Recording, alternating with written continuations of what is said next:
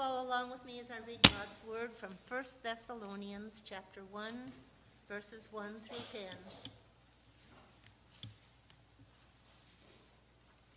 1 Thessalonians chapter 1, verses 1 through 10. This letter is from Paul, Silas, and Timothy. We are writing to the church in Thessalonica, to you who belong to God the Father and the Lord Jesus Christ. May God give you grace and peace. We always thank God for all of you and pray for you constantly. As we pray to our God and Father about you, we think of your faithful work, your loving deeds, and the enduring hope you have because of our Lord Jesus Christ. We know, dear brothers and sisters, that God loves you and has chosen you to be his own people. For when we brought you the good news, it was not only with words, but also with power, for the Holy Spirit gave you full assurance that what we said was true. And you know of our concern for you from the way we lived when we were with you. So you received the message with joy from the Holy Spirit in spite of the severe suffering it brought you. In this way, you, you imitated both us and the Lord. As a result, you have become an example to all the believers in Greece throughout both Macedonia and Achaia. And now the word of the Lord is ringing out from you to people everywhere, even beyond Macedonia and Achaia. For wherever we go, we find people telling us about your faith in God. We don't need to tell them about it, for they keep talking about the wonderful welcome you gave us and how you turned away from idols to serve the living and true God. And they speak of how you are looking forward to the coming of God's Son from heaven, Jesus, whom God raised from the dead.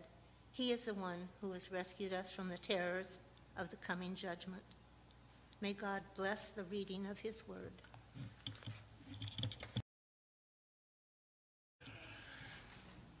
Maddie Moore sent me a sheet when I first uh, decided to come and be an interim here. And on that sheet was a list of all of the books of the Bible. And uh, beside a lot of it, there was a date. And she indicated that the date indicated that that was the time that Pastor Gary preached on that portion of Scripture.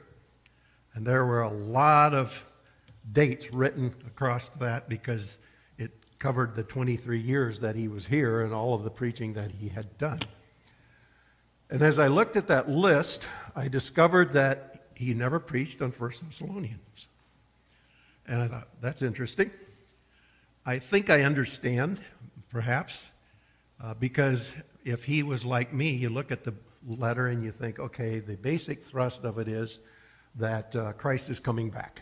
That's one of the key themes of the letter of First Thessalonians. But the more I looked at it, the more I realized that it is much, much more than that.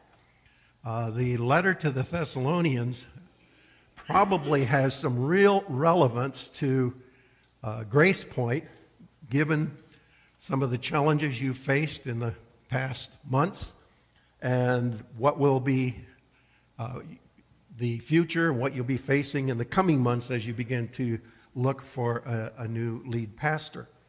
And as I reflected on it and read it several times, I realized, wow, uh, this is the place to start in our time together. It has a lot to do with the nature of the church. It has a lot to do with the kinds of things that are appropriate in ministry. And it also has a very important things to say about the foundation of the church being that of the gospel.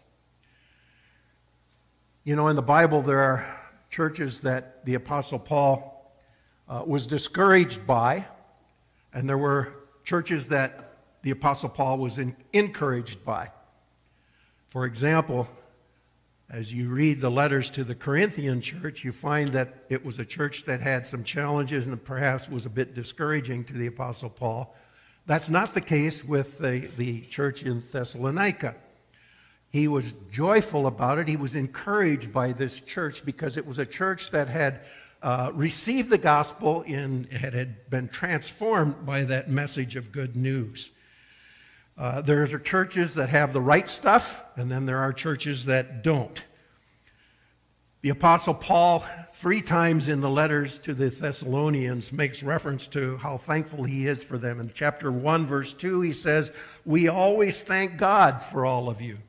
Chapter 3, verse 9, he says, How can we thank God enough for you in return for all the joy we have had in the presence of our God because of you? And then in 2 Thessalonians verse 1, uh, cha- uh, chapter 1, verse 4, he says, Therefore, among God's churches, we boast about your perseverance and faith in all the, pers- in, in all the persecutions and trials that you are enduring. The Apostle Paul was very much encouraged by this church because of what this church was. And so I wondered this morning what kind of a church is Grace Point? Is it a Thessalonica church or is it a Corinthian church? I'm new, I don't know. But I do know that God knows, and I think as we move forward, I trust that Grace Point is a Thessalonica church. It's a church where the message of the gospel, the good news that was preached by the Apostle Paul, transformed it. Thessalonica was a church that was built upon the message of the gospel of Jesus Christ. And I had a bit of a dilemma as I started working on this message, and I told Maddie I just about decided I had to do two messages on it because of the fact that it talks about the church, it talks about what happened as a result of the message, and it focuses on the people of God in Thessalonica. But it also focuses on the message that Paul brought that transformed those people into the people of God, into the church at Thessalonica. Just a little background about this church. If you go back to the book of Acts, in Acts chapter 16, we read how the Apostle Paul and Silas had been in, in Philippi. And you remember the story of how they cast a demon out of a, a young lady, and it created all kinds of turmoil in the city, and they ended up in prison. And as they were singing in prison at night, there was an earthquake that opened the doors, and they were released, and the jailer came to faith in Christ. And then they moved on from there, and in chapter 17 of Acts, you'll find that uh, he moved to Thessalonica. He was there for about three weeks preaching in the synagogue, and then turmoil began to develop there because of the Jewish leaders who objected to the message of the gospel, that good news that he was preaching, and began to chase him out, and they uh, ended up having to leave perhaps after a, a, an extended more period of time, not very long, in the, in the house of Jason, uh, teaching and preaching the good news, that message of the gospel. And then at the end of chapter 17, it says that uh, Paul and Silas and Timothy, most likely, moved on to Athens and left uh, after going to Berea and then to, to Athens. And it's in Athens that Paul is concerned a little bit about this church, wants to know how they're doing and so he sends Timothy back, and Timothy is to report, and he takes the letter that we're going to be looking at with him as he goes to, uh, uh, to Thessalonica. And so let's open the book and look at the text itself. If you have a Bible or a Bible app, I'd invite you to turn to it. Uh, the introduction of the book is very similar to what we normally have. And it tells us in verses 1 through 4 how the message of the gospel, how that good news impacted the people in Thessalonica and brought the church into existence. In chapter 1, verse 1 and 2, he says, This is uh, a letter from Paul and Silas and Timothy, and it's written to the church in Thessalonica, you who belong to God the Father and the Lord Jesus Christ. May grace and peace be yours. Just a quick note the church, the people of God, were a people in a specific location. They were a people in Thessalonica. The church is always rooted in a specific geographical location. It is the people in the city of Thessalonica. But it is also a people who, according to what Paul is saying here, belong to God the Father of our Lord Jesus Christ. In other words, Grace Point is the church in Ephrata, but it is also a people who are rooted in God. What kind of a relationship is Paul indicating here when he says that they are a people in Thessalonica, but also in God? It's not a spatial term. The, the church is not somehow inside of God, nor does it seem to mean any, uh, that the church was only founded on God. It's not simply that the people who have responded to the message are belong to God, but perhaps it's that they are rooted in and draw their life from God. Perhaps Paul is using the image here that Jesus used in John chapter 15 when he says, I am the vine, you are the branches, and you abide in me. The branches draw the life from the vine. And it is being rooted in God, rooted in the vine, that maintains an intimacy with God that will enable not only the Thessalonians, but Grace Point to handle whatever comes in the future. It's the coming to the fact that we want an intimacy with God. And that intimacy with God enables us to look to the future and say, whatever may come, we can draw our strength from the Lord. And so it is a church that is in Thessalonica, but it is also in God. That intimacy with God, according to Paul, produces activity. He says they were distinguished by faith, love, and hope. That's a triad that's used often in the scriptures. Uh, you go to the book of uh, Corinthians, 1 Corinthians chapter 13. Now abides faith, hope, and love, and the greatest of these is love. It's interesting that the order here is different. It's not faith, hope, love. It's faith, love, hope. If you follow out the rest of the text of the book of First, uh, uh, First Thessalonians, we discover that that's the major focus. It's hope, and so he ends with this idea of hope. But the triad, faith, love, hope, is one that is found throughout the scriptures. And as Calvin says, from this triad, we gain a brief definition of Christianity itself. That's a good summary of the church as he breaks it up. The work of faith. Faith is at work in you. Faith without works is dead. The earnest faith is full of power and it doesn't stop when it sees a neighbor in help in, in, in need of help. The labor of love. The godly are all strenuously occupied in the duties of love, and that's how they spend their energies. The church is burdened with many afflictions, stripped with wealth, uh, stripped of its wealth, and exiled from their homes. That was the experience of the Thessalonians. But yet, even though they seemed to be weak and defen- defenseless, they had plenty of opportunities to show love to one another. Love as an action is hard work. To act on the, on the best interest of others feels like exhausting labor. There's a story that's told of a man who once stayed at a Bulgarian peasant's house, and all the time he was there, the daughter was busy stitching away on a dress. And he said to her, Don't you ever get tired of eternal sewing?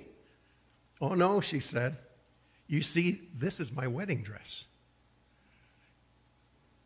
Love enables us to serve in a very strong kind of way. And then he says that it's endurance inspired by hope. Intent on hope is a manifestation of our love for Christ. It helps us arise above the wearisome delays and the temptations of this world. Barclay says it is the spirit of hope which can bear things not simply with resignation, but with a blazing hope. George Matheson was the great Scottish hymn writer, and he wrote, O love that will not let me go, when he was stricken with blindness and disappointed in his life.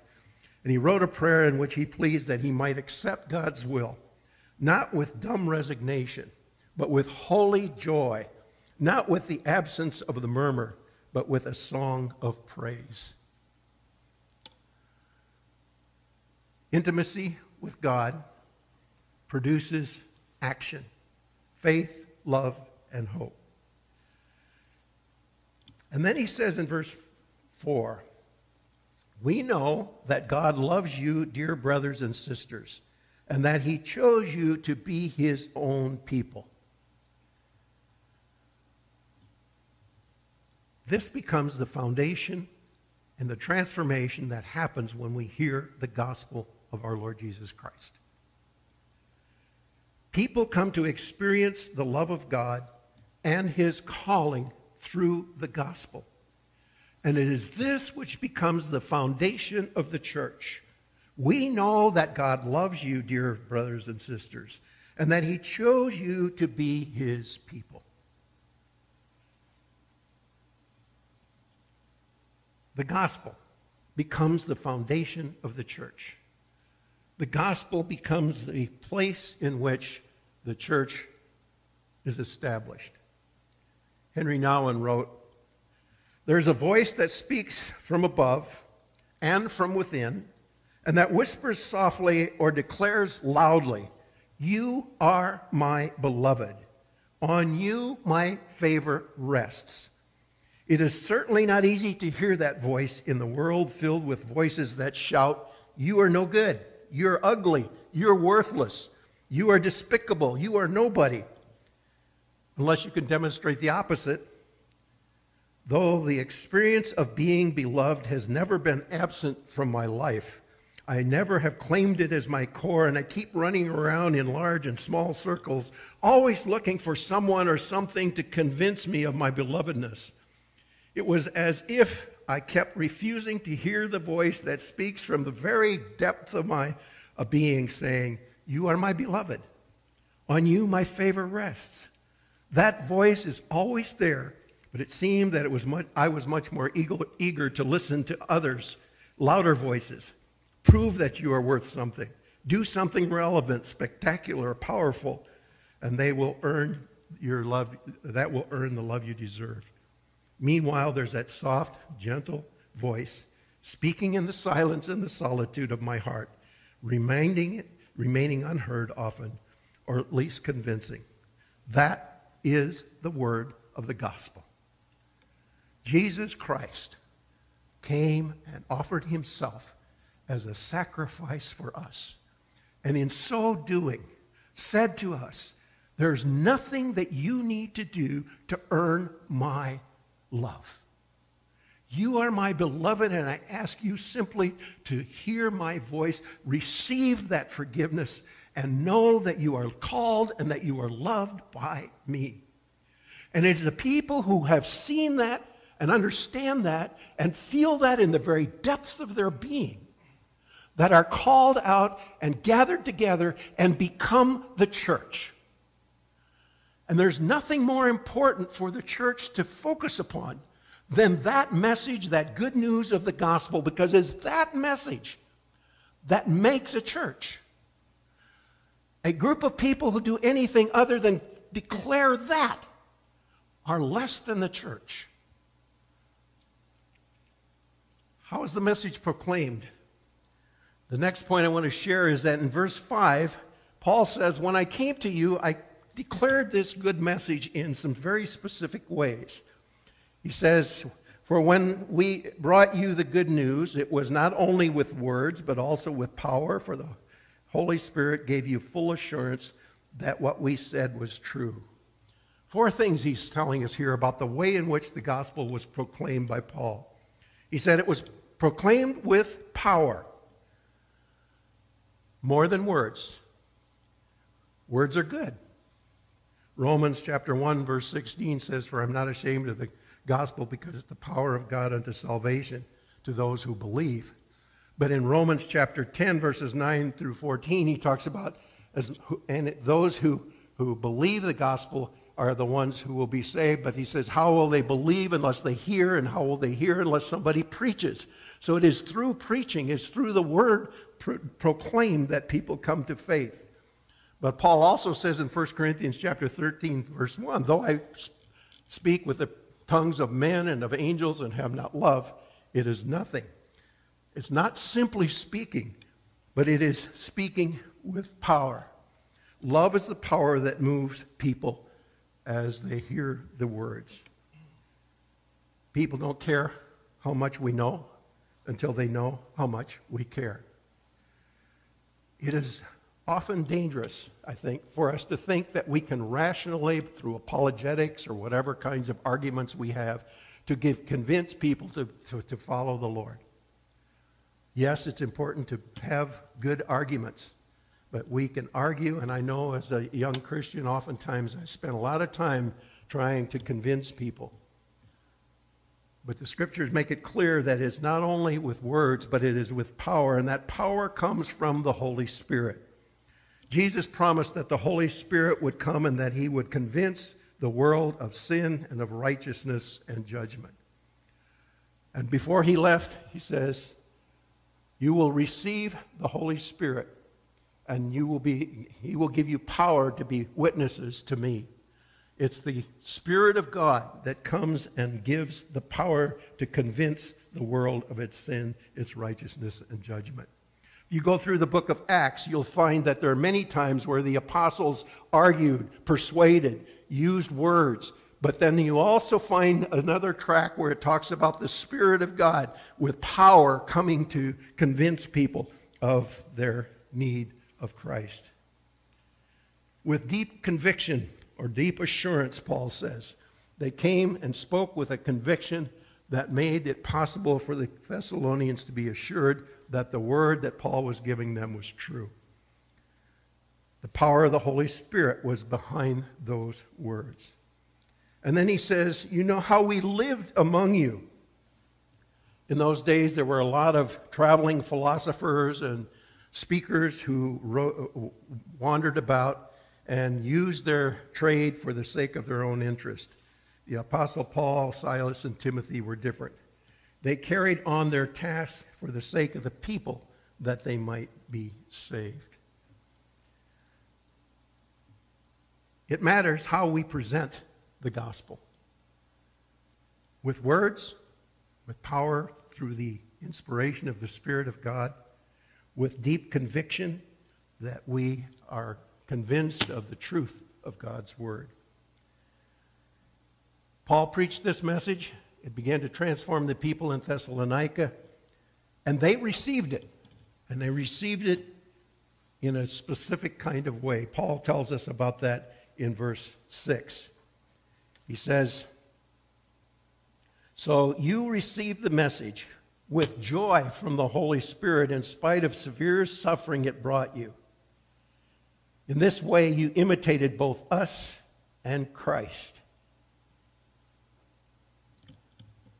As the people of Thessalonica heard Paul's message, they received it with joy. When you know that you have been loved and accepted by God because of what He has done on your behalf, it will bring joy into your life and you will be able to maintain that joy even in the midst of tough times.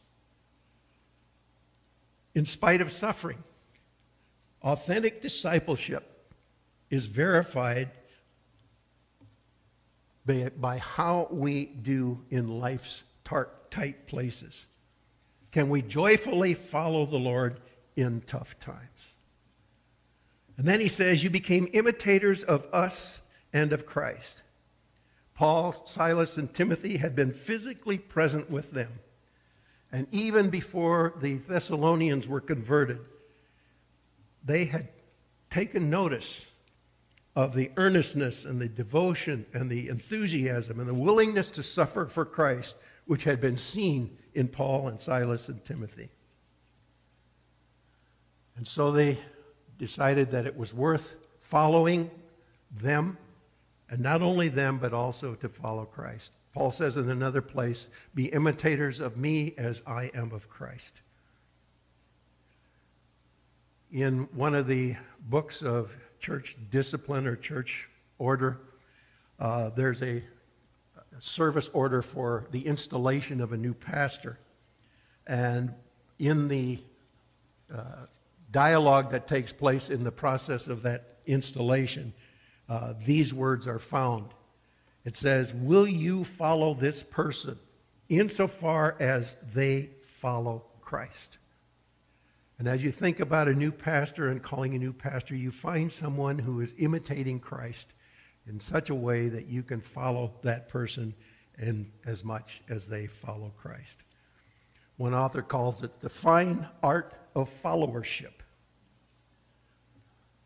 Thomas Kempis said, True discipleship is the imitation of Christ.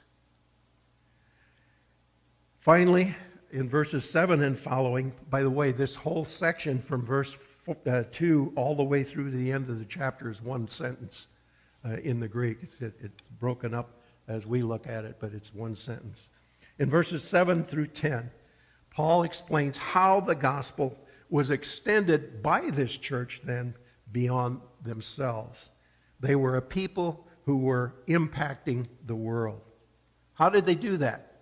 Well, first, by example. The imitators became the imitated. The Greek word here is tupos. It originally meant the impression that somebody makes when you strike a blow or is when you make a dent in a piece of wood by hitting it with a hammer. Then it came to refer to an official seal or a document which was sealed. Does our life leave an impression, an indelible mark on others? The gospel that makes a difference begins by making a difference in our lives to such an extent that we have a desire to see that difference in others as well. He says that they, the word came ringing out from you to people everywhere. It's like the sound of the trumpet or thunder reverberates and echoes. And then he says, Your faith in God was known. You turned away from idols to serve the living God. And finally, what happened was they became people of hope for the future. They looked forward to the coming of God's Son from heaven because of the resurrection of our Lord Jesus Christ. The gospel is a message that makes a difference. It creates a people who know that they are loved and chosen by God, who understand that He has forgiven them and drawn them together to live a life of joy, even in the midst of hardship, even in the midst of difficulties, to such an extent that they are, are known around the world because of the joy and the hope that they have. And other people began to respond.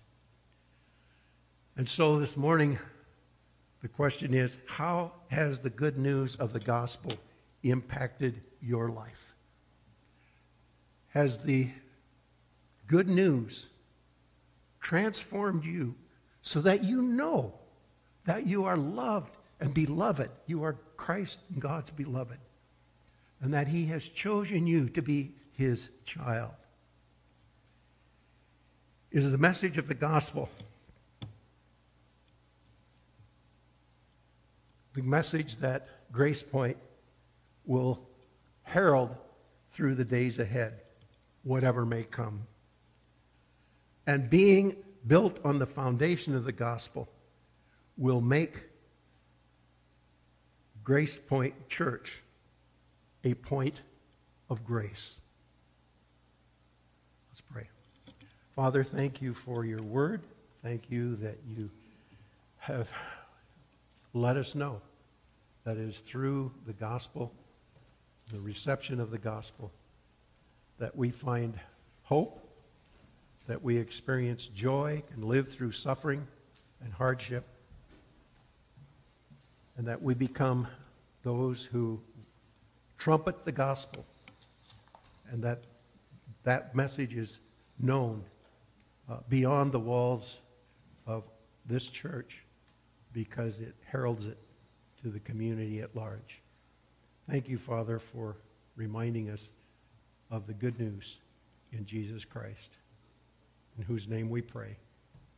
Amen.